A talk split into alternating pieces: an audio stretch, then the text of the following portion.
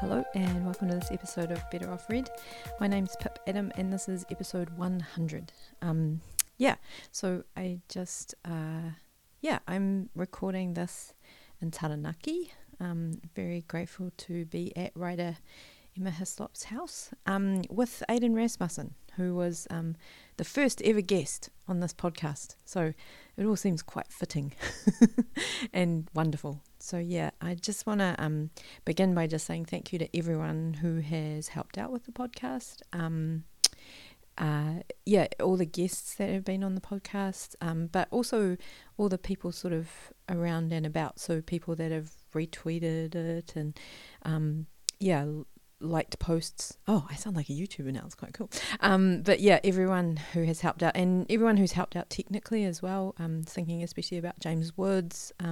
Very grateful to Brent McIntyre who has written the music for the podcast over the years. And thanks everybody. And also everybody who let me use their house for recording and also, their office spaces and their libraries. And big shout out to Toipo Nikki who let me rent rooms up there quite a lot. So yeah, thanks everybody. I really appreciate it. So most importantly, this is episode 100. This is Elements 14 and I am speaking with Cassandra Barnett. And we are talking about a wooden croaking frog percussion instrument. It's a wonderful object to start our season on point. So when I first started thinking about this season, I was sort of thinking about point of view, but then my thinking started to broaden a little bit because I was thinking point of view, that the language we use around that often privileges sight, and what is it to be in, sort of like an ear of God or, a nose of God, those kinds of things.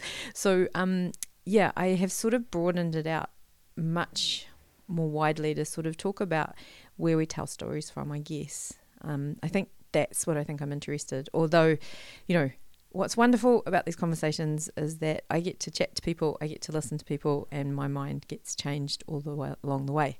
So yeah, the way that these begin, they always end up different. So I am speaking with Cassandra Barnett, who will introduce herself when you hear the start of the chat. I'm very grateful to Copyright Licensing New Zealand, who have helped fund this Element series.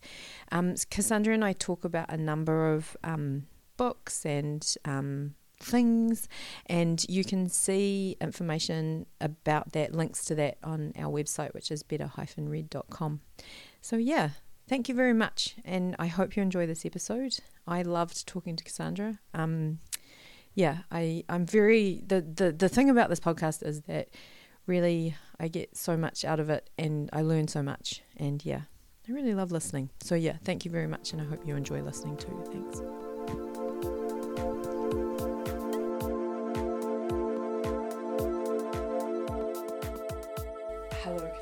How are you? Kia ora, Pip. I'm very well, thank you.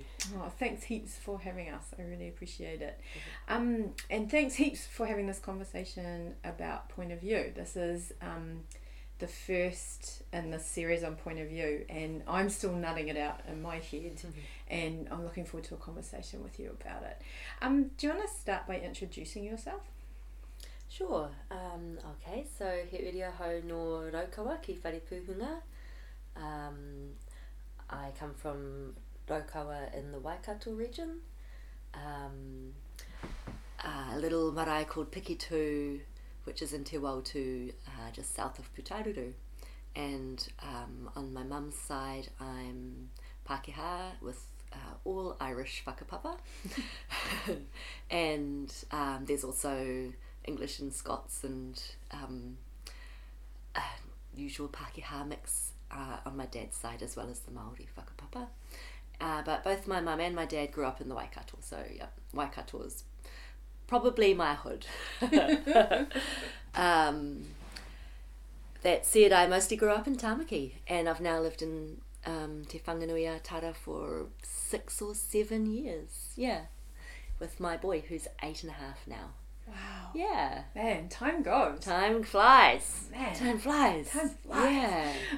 So today what I thought we could talk about is I've sort of named this section point, mainly because they're all peas so far, but I just wonder what sort of thoughts you have around point of view, like, yeah. Oh my goodness, hello. You bought a beautiful object. Do you want to talk about the object? Shall I talk about the object? Yeah, that would be so okay. So it's about point and point of view, but for some reason the word I've been carrying around in my head is voice, and no doubt these are not exactly the same things, but I guess voice is one way that point of view is carried and transmitted to the world. And of course voice has many meanings within literary realms, but one of the things that I think about a lot as Māori is the oral part of the voice, or the oral, audible, the heard, material voice. And although I don't feel like an expert at all in the relationship between the oral and the written, I am really interested in that. And anyway, so the object that I brought, thinking about the voice, and for a moment I considered actually bringing my own voice as the object, and here it is. But I didn't want to focus overly on the materiality of my voice, but I'm interested in those givens that we bring with us, that are the things that we have to work with, no matter how we experiment and play and, you know, how we write. Anyway, I brought a small percussion instrument instead, which has a voice, and I'll play it for you.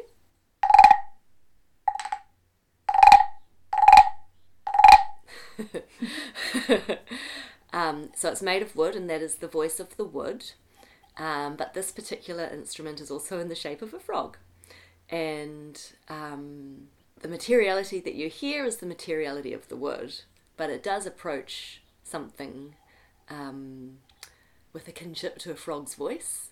And so I like the thought also of this being some wood becoming frog, because as well as the materiality of voice and the oral dimensions I'm really interested in becomings as well, and those sort of limits or liminal border zones where we attempt to transition from one point of view to another, and what relationship that has with how things are voiced. I think it's such a perfect object for so many reasons, and I think this idea of materiality is really useful because to me, because whenever I think about point of view, it always goes back to this very deep misunderstanding of like third person omniscient point of view. As a kid I didn't read a lot, but what I read, I think, was mainly people telling story. You know, really where I came from, it was a lot about gossip. So it was all sort of first person, what I saw, reporting, or second person, you know, you did this when you were a kid kind of stuff. And then when I first read a third person omniscient narrator, I was just like, whoa, where is this person standing? Yeah. And I think that's what's interesting about this idea, that it is making a noise from a place, isn't it? You know, and it I don't know, like this idea of where we stand when we tell a story is kind of interesting to me. Totally, yeah. I was thinking about that. I think you had mentioned earlier also the relationship with art and point of view in art, of course in the, you know, there's a kind of grand Western tradition of painting and other arts, but you know, that huge attempt to paint as the eye sees that evolved over hundreds and hundreds of years, as if the pinnacle of painting was to create a representation that perfectly mirrored what one person's eye sees from where they stand, that perspectival painting. And if you compare that with like Māori whakairo carvings and other Māori arts, There's what they call in the art history an aspective point of view or non-point of view. So it takes the viewer out of the equation, the viewer who is the maker. The maker is no longer centred, because in that Western tradition, the maker is centred. Where they're standing and what they're seeing is what they're going to show in their painting and what they're giving us, as if their own personal point of view is the most important thing. And in whakairo, in this aspective mode, the actual, let's say, tūpuna or atua, whoever's being represented there, they are at the centre. And so there's not this attempt to create an optical illusion of a specific place that the viewer is standing. It doesn't work in that perspectival way, but the character is their own centre and they hold certain things that, are significant symbols for them, things from their story, whether it's an object or, a mere or a plant or those kinds of things. But it's not done in a way to suggest a standing point for the viewer. They're just at their own centre, and then you can walk around whichever way you like and construct their narrative, their story from the things you're given. But there's something beautiful to me about that, letting them be at their own centre and decentering the maker, and of course for literature, the writer. It's the parallel thought is about decentering the writer, but without leaping to that omniscient universal type narrator. You still need to have a writer who acknowledges their subjectivity. Like, that's part of it too. I mean, I don't want to kind of extend or overwork this sort of analogy with Māori art in terms of contemporary literature, although I think there's heaps and amazing richness to be learned there. Yeah. But I think certainly for me, like in writing about art as a writer, I'm always looking for how to decenter myself, but not erase myself from the picture as if I don't exist, as if I am capable of offering, an absolute truth about the matter. I've got to position myself, but not... but with how to position my own subjectivity, but hold all the space for all the other possibilities to still be in the room as well, to still be in the space, so that I don't exclude other possibilities, and also don't exclude my own future possibilities, because I always feel as a writer I'll probably change my mind tomorrow, yeah. So just keeping it very not just located to place and time maybe. What do you call that? A very mutable, on their way somewhere, becoming kind of a narrator or subject of the writing is sort of what I want to be, I guess. That's for art writing anyway. Yeah. Because I think it had never occurred to me before. Like, I'm often wondering what is writing about art for, which is a, and not just visual art, but I mean, what is it to write about writing? What is it to write about song? What is it to write about, I guess, and then, eventually I extend myself to what is it to write about the world. But there is this interesting idea that it does sort of fasten a time or a moment, doesn't it? Like it's sort of... Like quicken. Yes, mean? Yeah. Like it, fasten, like hold to. Yeah, like right. Hold to, yes, yes, and also quicken as well, actually. It does sort of, it brings energy around a moment because attention has been given to that moment. Absolutely. And I just wonder, this is a stupid question because it's way too broad, but I just wonder, what is the job of the art writer? And I mean, I guess it shifts all the time as well, doesn't it? It's such a hard one. I mean, as someone who's been an art writer, I don't know, for a decade of my life or something, PhD was on how to write about art, really. And in my, former life as an academic, I was an art writer. And now... I guess I've been able to step back sufficiently from the ways that academia constrains that And I just, you know, have become far more jaded about the ways in which that institution is, you know, corrupt, and the ways in which art writing is in the service of the global art system, with all its racism and sexism and capitalism and consumerist ideologies, you know, all the horror. And so it's been a struggle for me to re-find a place for art writing, while not wanting to serve that system anymore. Yeah, so what is, I mean, you know, if we can magically step outside as if that all didn't exist, or if I step back to the time when I was less jaded and doing that PhD, I guess I felt like my role as an art writer was not, you know, I was thinking I was off on some radical new mission, as you do when you're doing your PhD. I was trying to get away from this objectifying way of explaining art and placing it back into the existing constructs of art history and aesthetics and stuff like that, and have a much more personal relationship with the work, and really delve into the in-the-moment felt, perceptual and sensory experience of the relationship that the work gave me, that I had with that work. And so I would really track, again, the very material, like the touch onto the materiality of the art and the first things that gave rise to for me, and try to sort of track that feedback kind of experience, and sort of in my writing find ways to translate it from a visual and sensory array of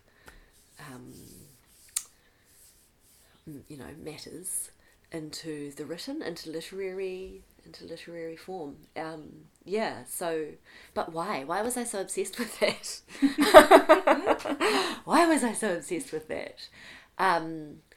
I think I was trying to get away from an authoritarian attempt to, like, I feel like a lot of art writing is sort of one-upping on the art itself, and I just wanted to let the art be and help to transmit the experience further by seeing how I could translate it into writing.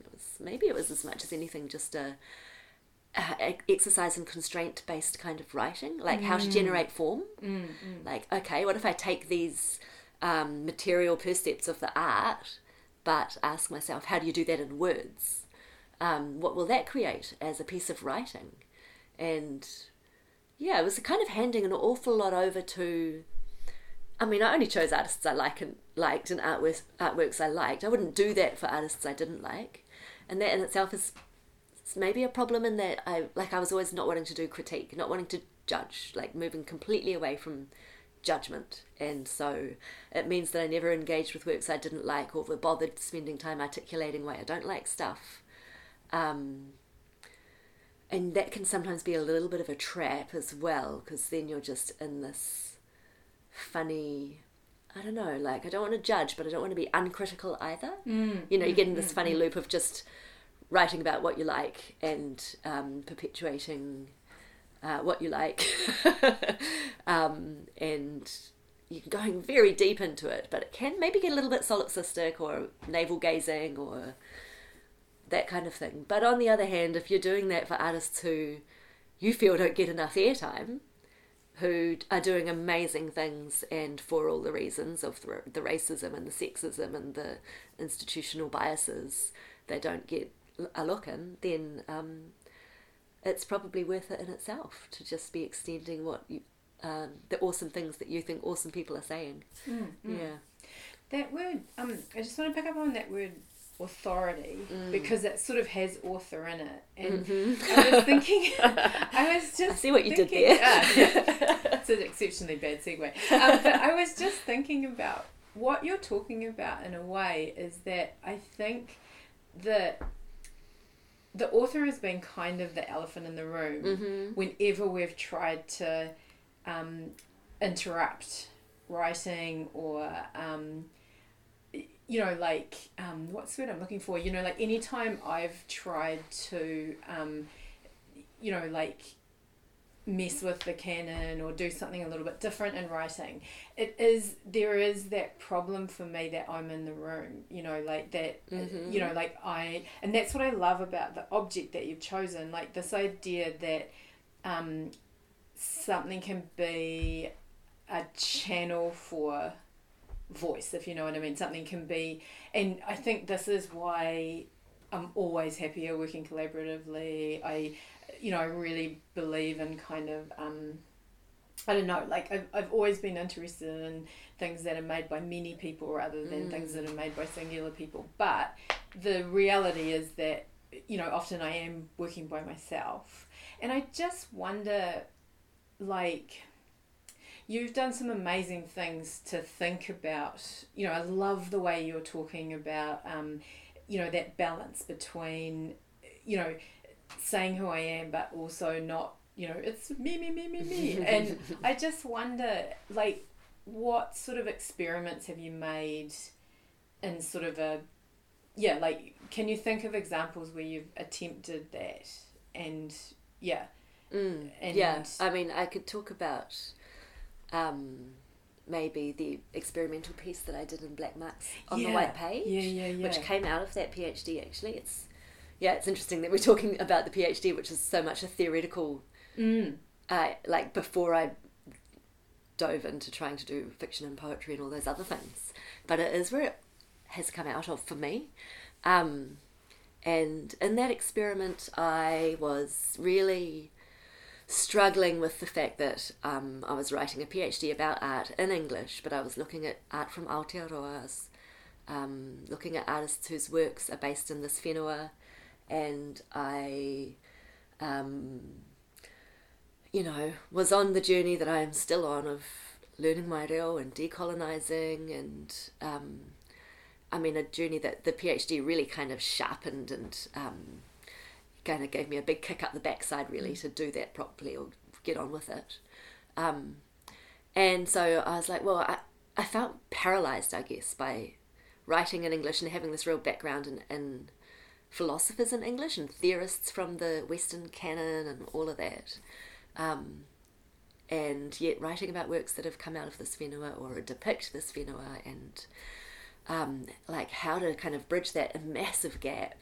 And so I wrote some pieces that responded to a series of artworks that were on all video works made on whenua in the Taranaki, and the works were by Alex Monteith. And I was just thinking about that whenua, and it's funny, even now I'm like, oh, I probably shouldn't have really done that even. I'm not from Taranaki, it's not really my place to speak back for that whenua, or it's not really speaking back, whatever it is. But anyway, what I did was I constrained my writing by only using the letters in the Maori alphabet, but writing in English. So I was writing in an English that couldn't use S or L or V or what is there? There's 11 letters that you couldn't use. 16 letters. Pardon my maths. And then trying to write as these atua, as papatuanuku, the atua of the sea and the land and the sky, so papatuanuku, ranginui, tangaroa, but knowing that I couldn't really speak as them, I didn't have the reo, I was already doing it in English, so kind of doing this thing to my voice and my language by constraining, kind of trying to reach back to the orality. What are the things the mouth can do in Māori, Te Reo Māori? And what if I speak English but only letting my mouth do the kinds of things that it can do if you're speaking Māori? Sort of an attempt to trick my way into a more Māori voice, but of course at the same time generating a totally different voice that's not Māori at all. And I do think, I mean, that's a kind of a truth for me about decolonization, is that we're looking back, but in order to go forwards and in order to create new ways of being, there's no, you know, it would be a fantasy to think we could go back and be in the old way of being. Like, for me, that's a fantasy. It's, you know, too big of a bridge. Too much is lost. Not enough time in a lifetime. All of that stuff. You just can't really go backwards like that. But you can look back, listen back, be inspired, listen really well, you know, but then you're always moving forward and creating a new way that's relevant for you now. And so that voice that I created, which is kind of strange, very strange, has got all of me in it. Like, I still, like, first of all, I did that coming out of my place of kind of pain and wanting to sort of mangle my English a bit, and sort of hamstring it or something. And the ways that I told those stories, of course, were only based on my limited knowledge. Like, there's just all my limitations in it. And at the same time, my weird intellectual kind of ways of experimenting. Like, there's so much, like, it's an attempt to really, really escape myself. But it's more me than ever at the same time. Yeah. That's exactly what I was thinking. Like, the thing that I love about this is that that's exactly what it is, isn't it? It's like, at one point it needs all my attention, you know what I mean, and more concentration, but at the other hand it's being controlled by this greater rule, you know. And I think that that feels really similar to what you were talking about before, about that thing of either being, you know, being there but not being there. And it's quite an incredible idea. And this kind of, I think what's also interesting about that when I think about your work is that it's this sort of, it's always scary to tell someone about their work in case you're wrong, but just this idea that, like, if you think about an essay as an attempt at, what I really love about your work is that often there are these ideas that you're coming at not worrying too much about the genre, if you know what I mean. Like, it's like, I'll have a look at it over here, and then I'll have a look at it over here. And, like, I often think of your work as, like, this one big book, you know what I mean? And, like, we'll sort of come at it this way, and then we'll see what happens if we go here. And where I feel like we're headed towards is something that we've talked about, is maybe some kind of dissolving of any of those genre boundaries at all, eh? Like, this idea that, you know, like, fiction can have non-fiction in it, and you know, poetry can have narrative. Yeah, obviously that's a silly example, but do you want to talk a little bit about how you're thinking about that today? Okay, you know, you're so right. I am trying always, like, to dissolve, escape, explode the genres and the forms. I you know, it's like some knee-jerk, very, like, base impulse in me to not be constrained. I mean, I love constraints, the artificial ones, but to not be constrained by the given ones, the, you know, the conditions that we've been handed.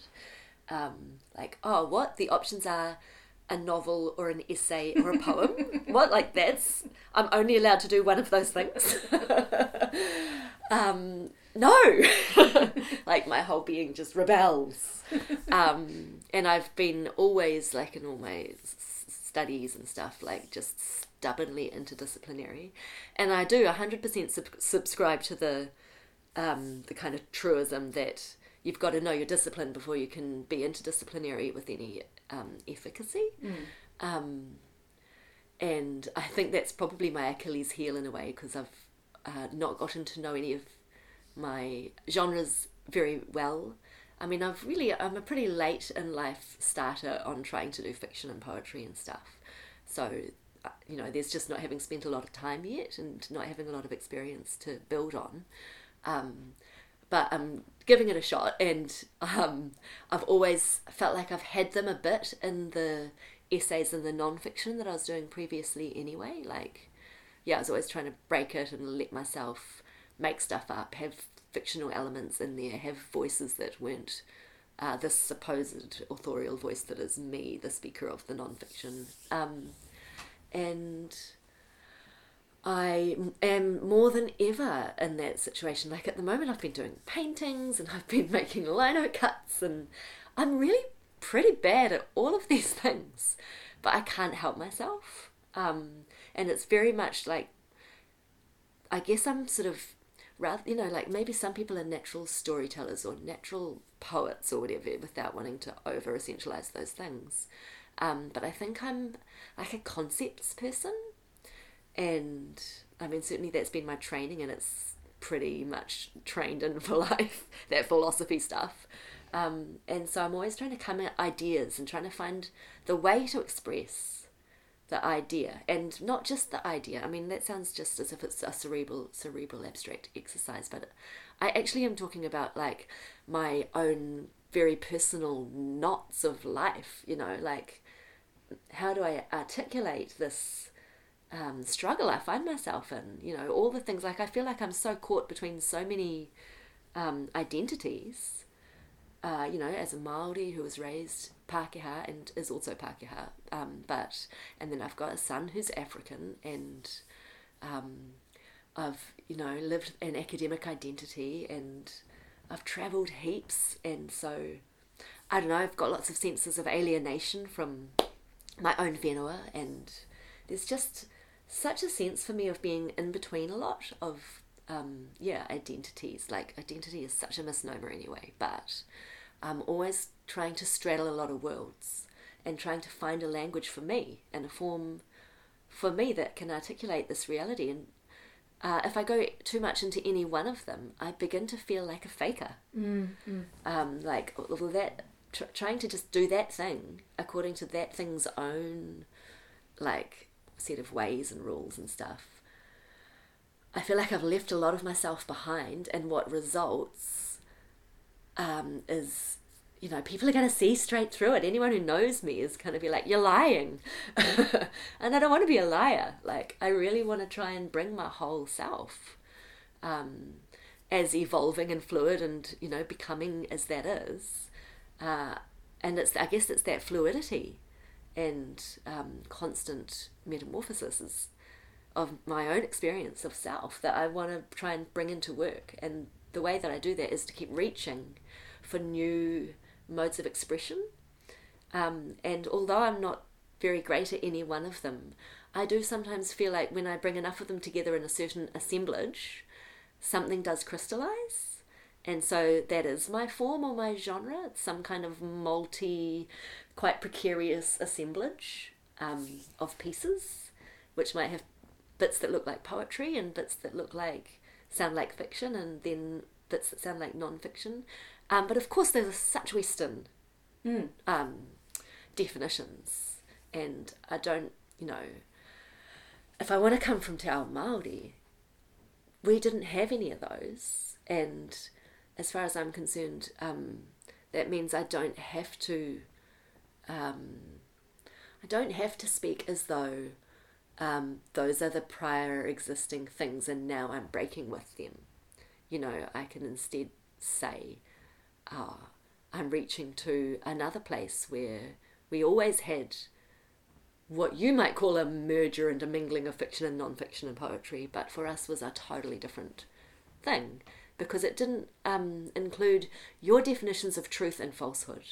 And I feel like that's really at the heart of a lot of these genres and definitions. You know, fiction, non-fiction, like there is a truth and there is the not truth. It's like, wow. Oh my God, who came up with that? And how do you know which one's the truth and which one's the not truth? And anyway, we know it. Of course we know. Like all the philosophers I ever studied were the ones who were way beyond all that anyway. And we know that fiction gives us plenty of truth and non-fiction gives us plenty of not truth, you know? And so most writers are way ahead of all of this. I mean, the writers that I like, I feel like we all know that it's a myth. We, the decent ones who know.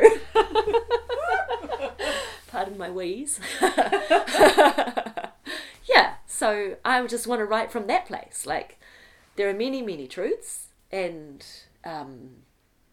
many... I am many, many voices, and beings, and the ones that want to come out and need to come out in this moment are going to come.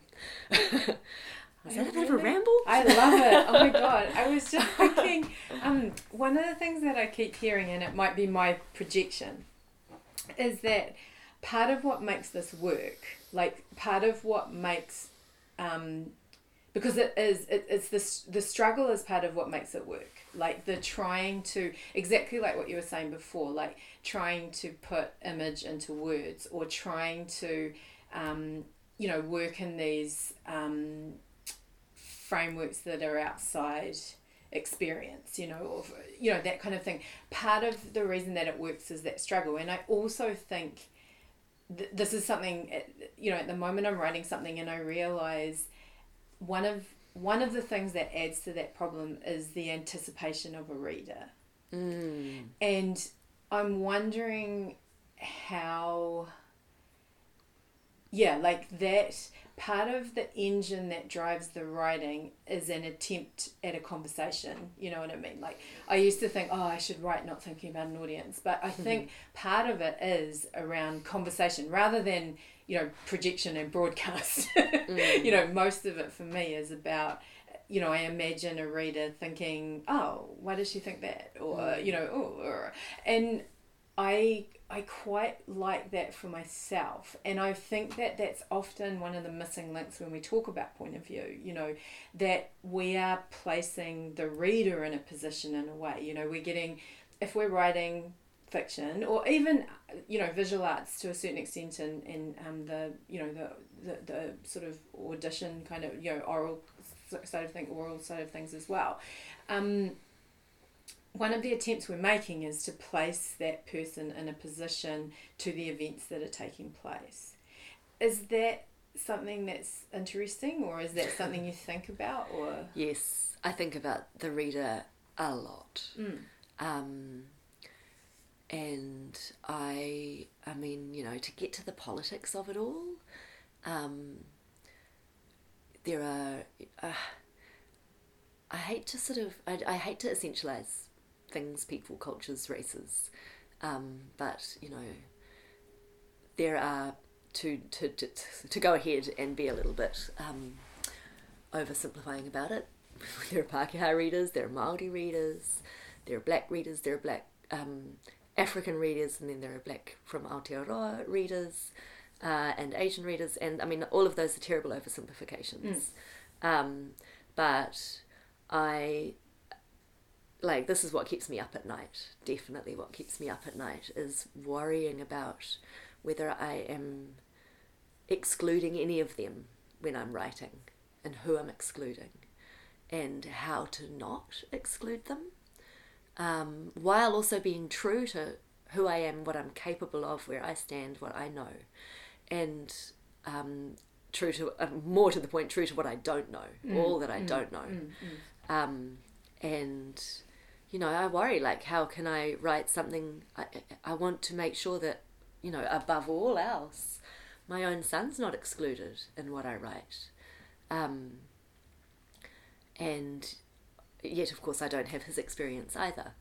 And so how do you do that? How do you, as a writer, reach out to audiences whose life experience is different from your own?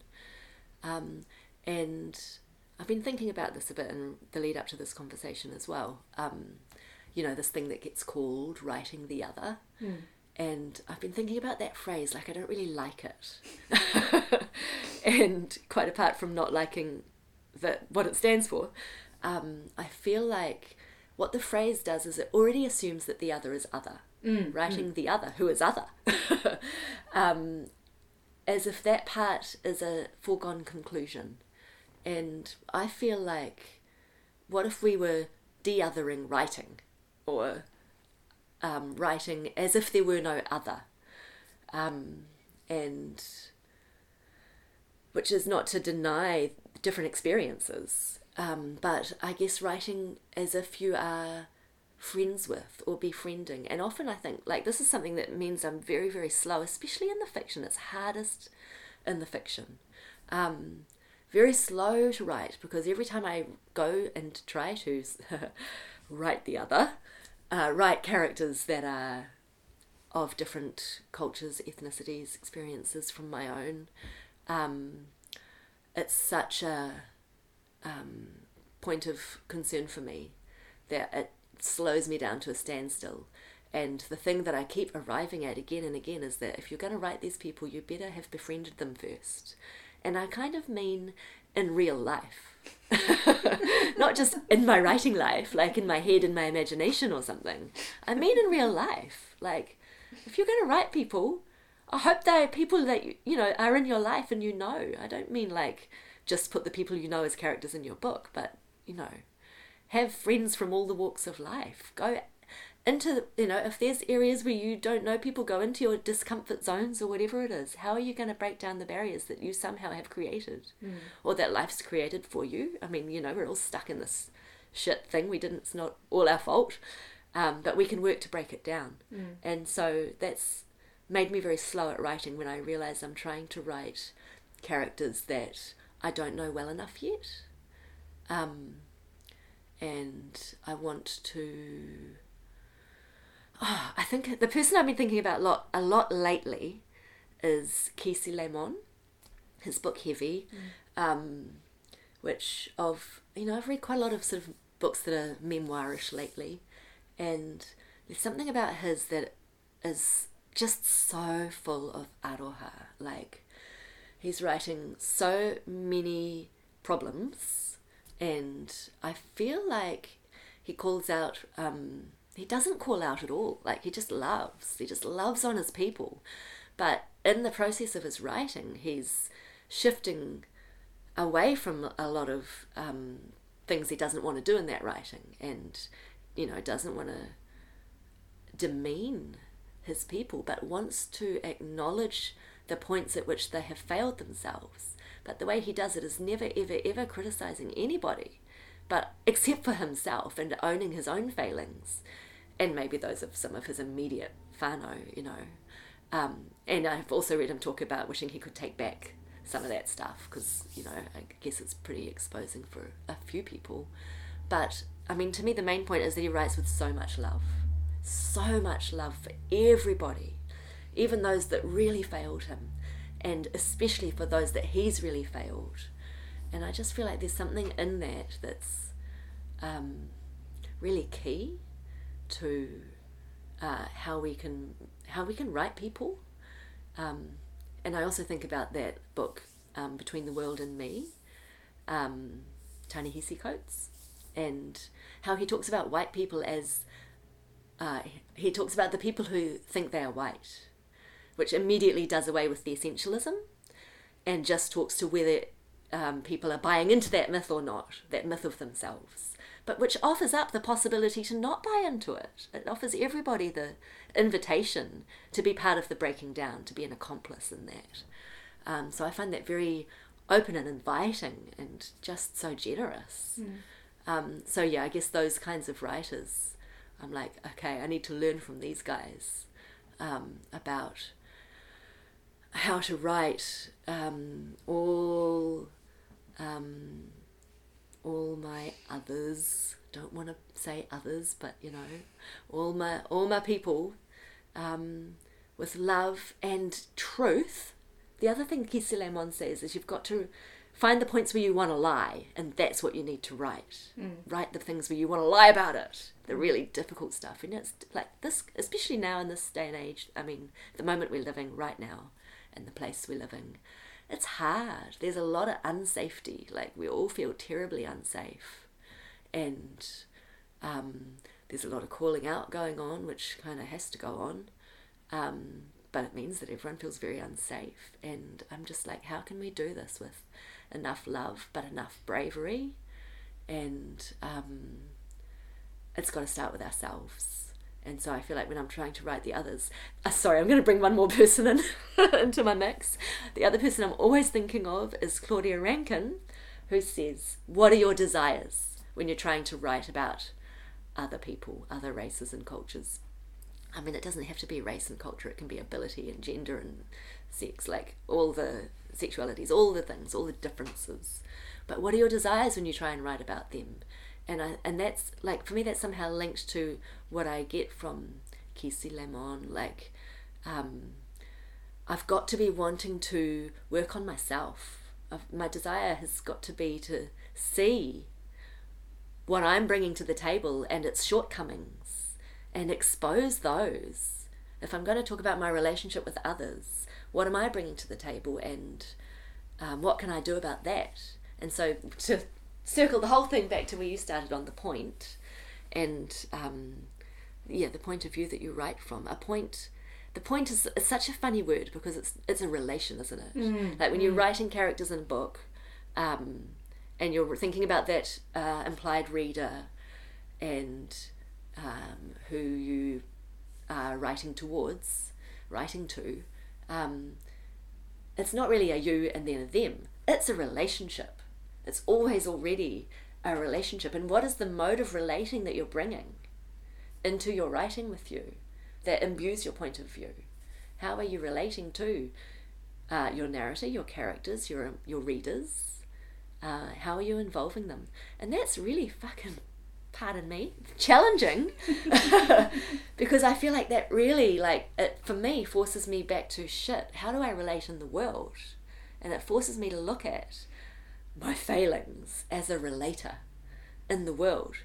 But that's the point at which writing can really become something that's really actually helpful in the world. Like, if it can help me address my own shortcomings as a friend, that's probably the best work it can do. And if I can bring that into the writing so that others can also experience that attempt to shift how we relate, well, I suppose that's the best I can hope for.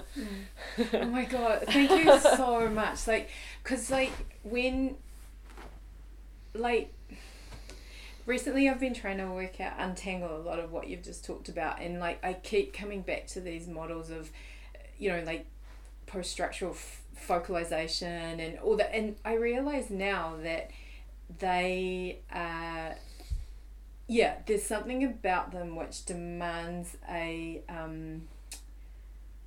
it almost feels like a mathematical thinking, if you know what I mean. Like, it takes out all these other sort of aspects of myself, you know, and, like, yeah, like, just thank you for bringing love into the room. I think that is one of the keys that's been missing when I've been thinking about this, you know, like, I, yet everything you're saying, you know, I can sort of then translate back into ideas of where is the author in relation to the narrator, where is the, you know, what does the narrator know, what does the reader know, you know what I mean? Like, I feel like what you're saying has immense practical value as well, if you know what I mean. And I think that's what's so great, is that I think that sometimes when we're talking conceptually, you know, like, I think, I don't know, like, we're not kind of, what I really like and have always liked about talking to you is that I feel like we're never sort of talking towards an answer, but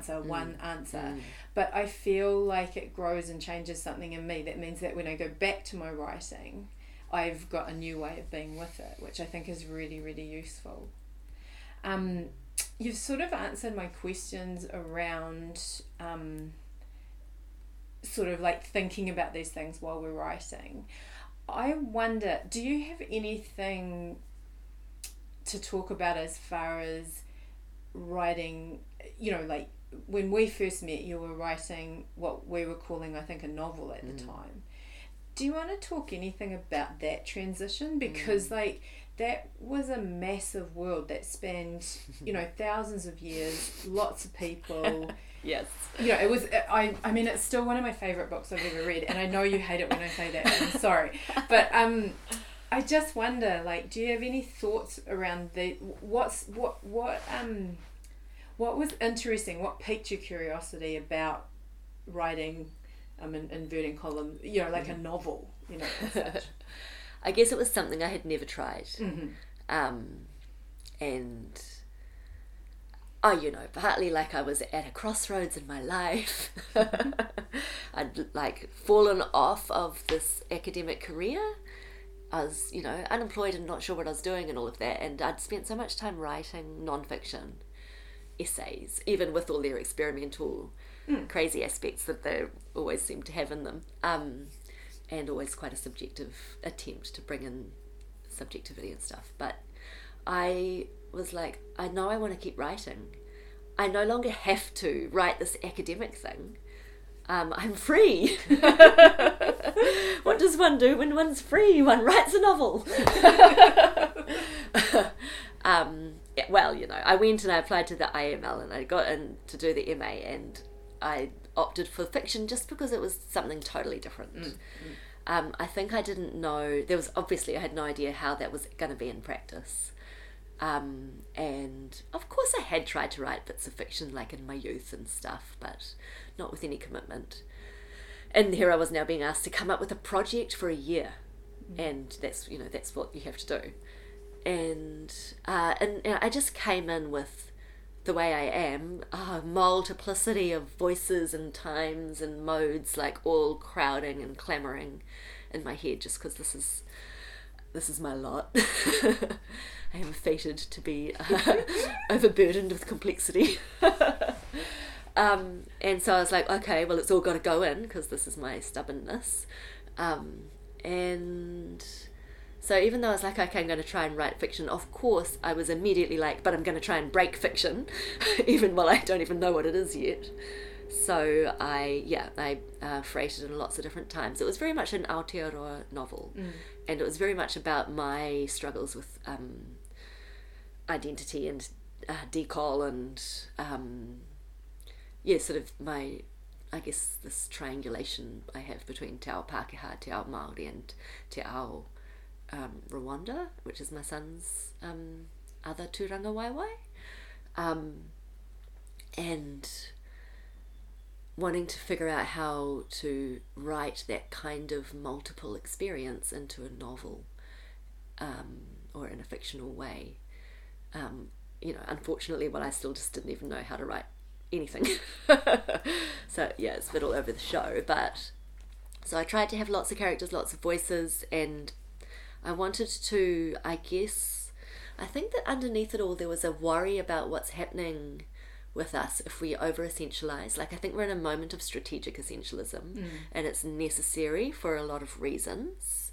But, you know, having, I don't know, it's not, you know, you can't compare situations. No situation is the same as any historical situation.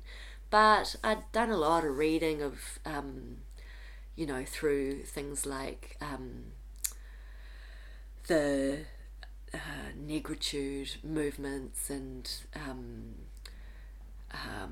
Pan-Africanism and, you know, the ways that other marginalised peoples have worked to empower themselves, and it's often through solidarity movements and coming together across differences, across diaspora and all that kind of thing.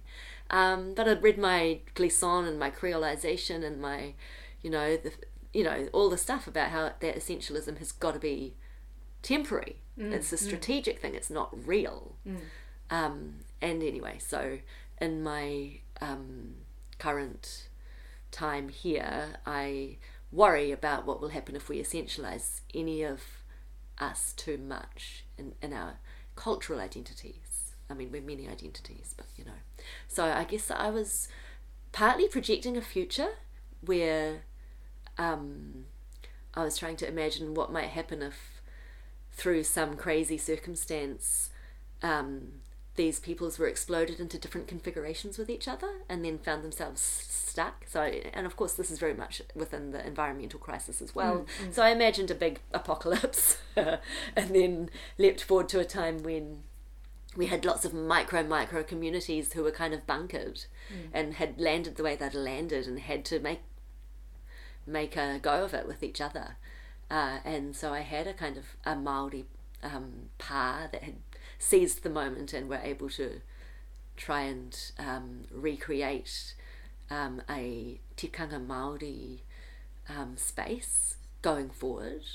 But there were also other spaces with all sorts of different groupings of people, and cultures, and each kind of forging a slightly different flavour of a path forward, some more hybridised, dodgy word, but some more hybridized, some more monocultural, but they're all there.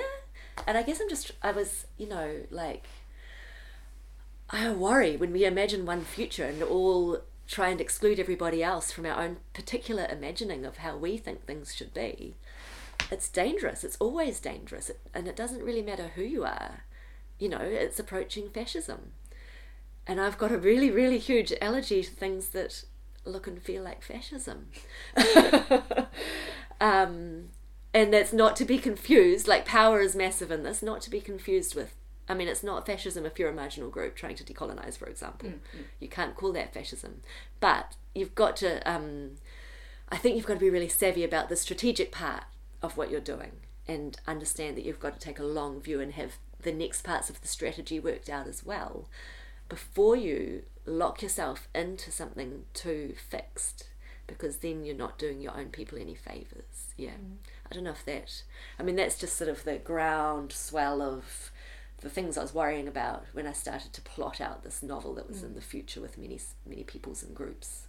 Because I think that was one of the most interesting things for me about the novel as far as point goes, is this idea of speaking into the future. And, like, you were incredibly good at... And I think this goes back right to the start, with the work that's in the anthology.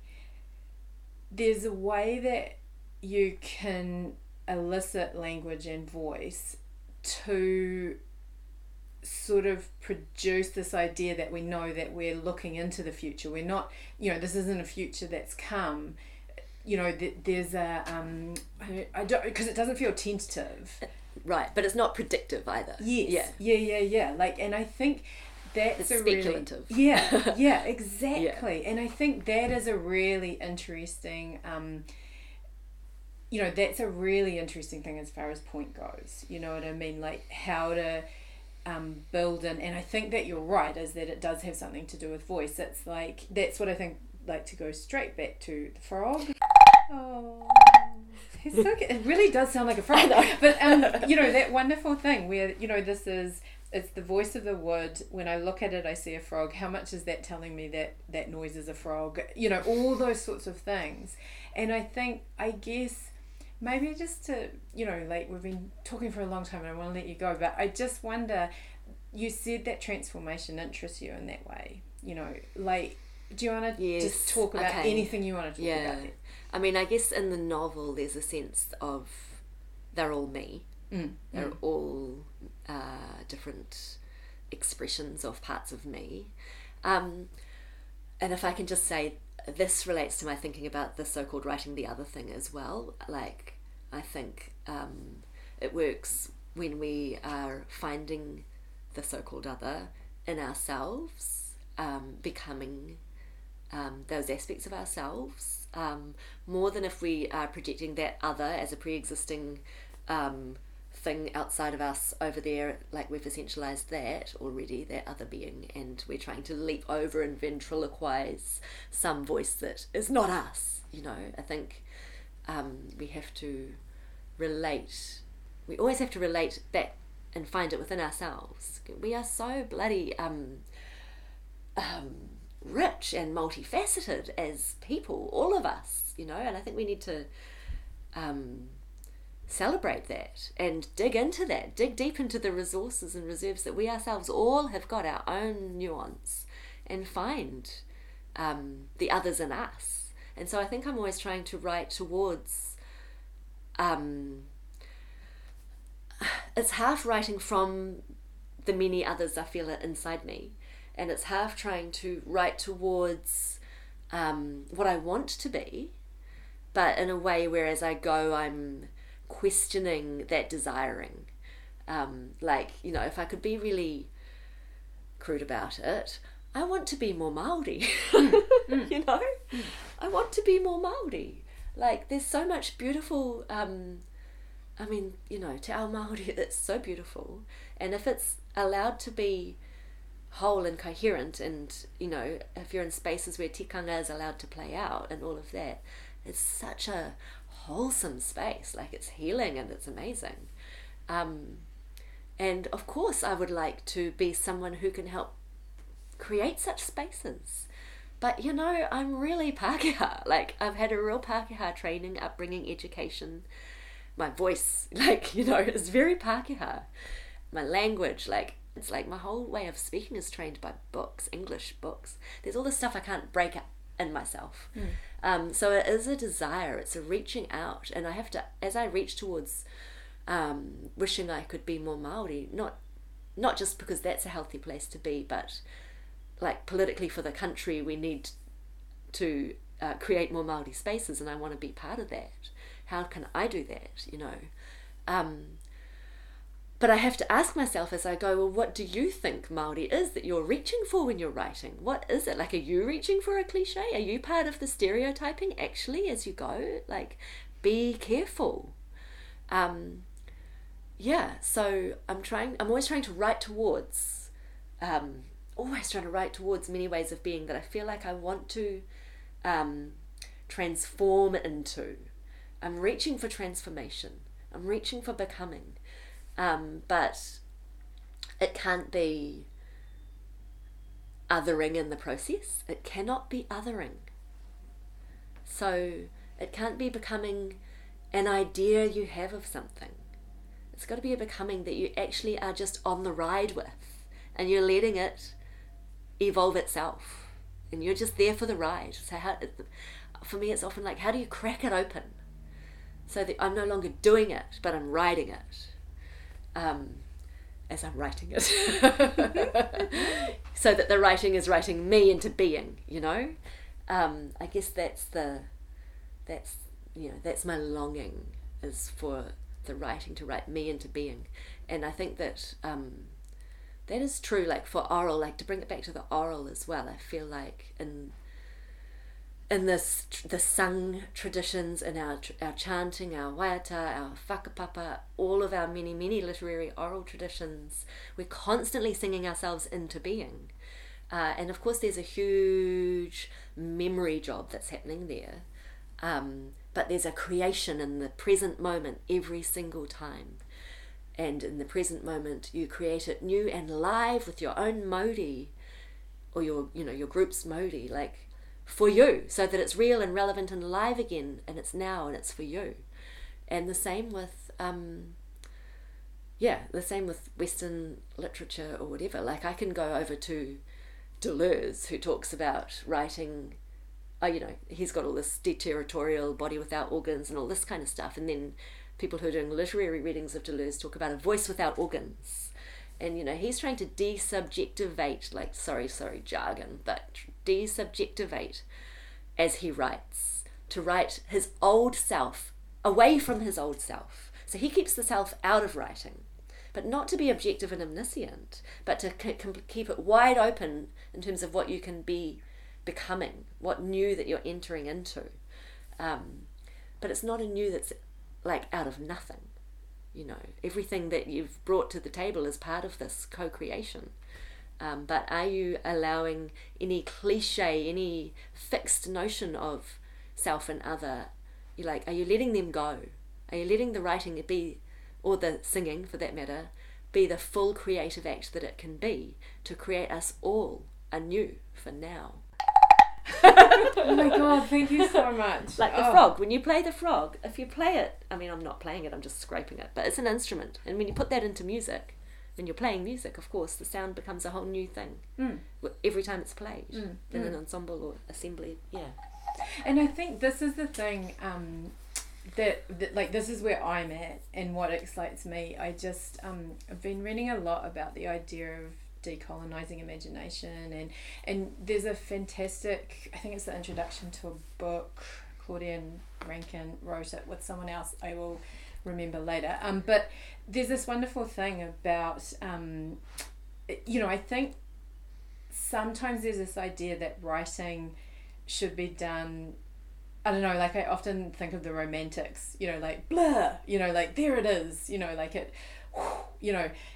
But what I'm really liking, because I think it talks more to the way that I've always written, maybe, I don't know, is this idea of asking these questions as I'm writing, you know, being aware, being curious, finding it interesting that that's where I want to go rather than the other. And in this introduction, it talks about why do I want to write the other? Maybe investigating that part of me that is interested in writing outside my own experience, and maybe that's what I, you know, like that thing you're saying, like writing about what I think I want to lie about.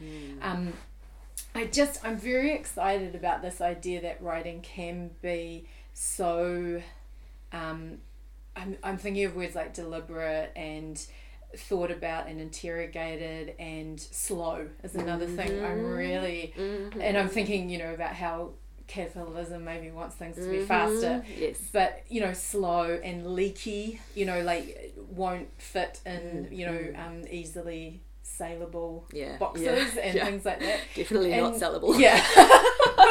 I just have appreciated this conversation so much. Thank you so much. Thank you, Pip. Thank you so much for letting me rave my ravings. I live for your ravings. Thank you so much. Thank you, kia ora. Okay, thanks for listening. So I've got some ideas for a response to some of the ideas that came up in that conversation. I always think of these little bits at the end as a way to kind of process some of the ideas in an active way and in a way that kind of engages us creatively, so that we can question some of the ideas and play around with some of the ideas. And yeah, so this is my idea for the conversation with Cassandra.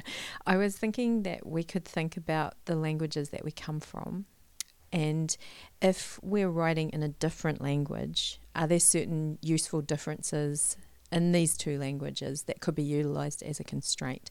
So Cassandra gives the example of only using the letters available in Te Reo Māori to write an English piece. So what I was thinking is that we could maybe take a bit of time to research our origin languages and just see if there are differences between, and then write. You know, even if you are writing in English, there are older forms of English, you know, and you can just keep, what's that thing called? It's turtles all the way down.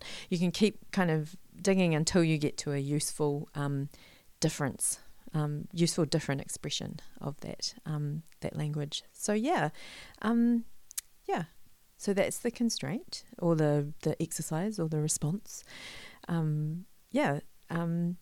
Find a difference in your origin language to the one that you're writing in, and then see if you can give yourself a useful constraint, and then write and see what it does to your brain. Yeah, I tried it and I quite liked it. It was very hard. It wasn't easy, but it really made me look at what I was writing differently. I think it was a bit of an Aleppo moment. Quite like that. Anyway, thank you very much.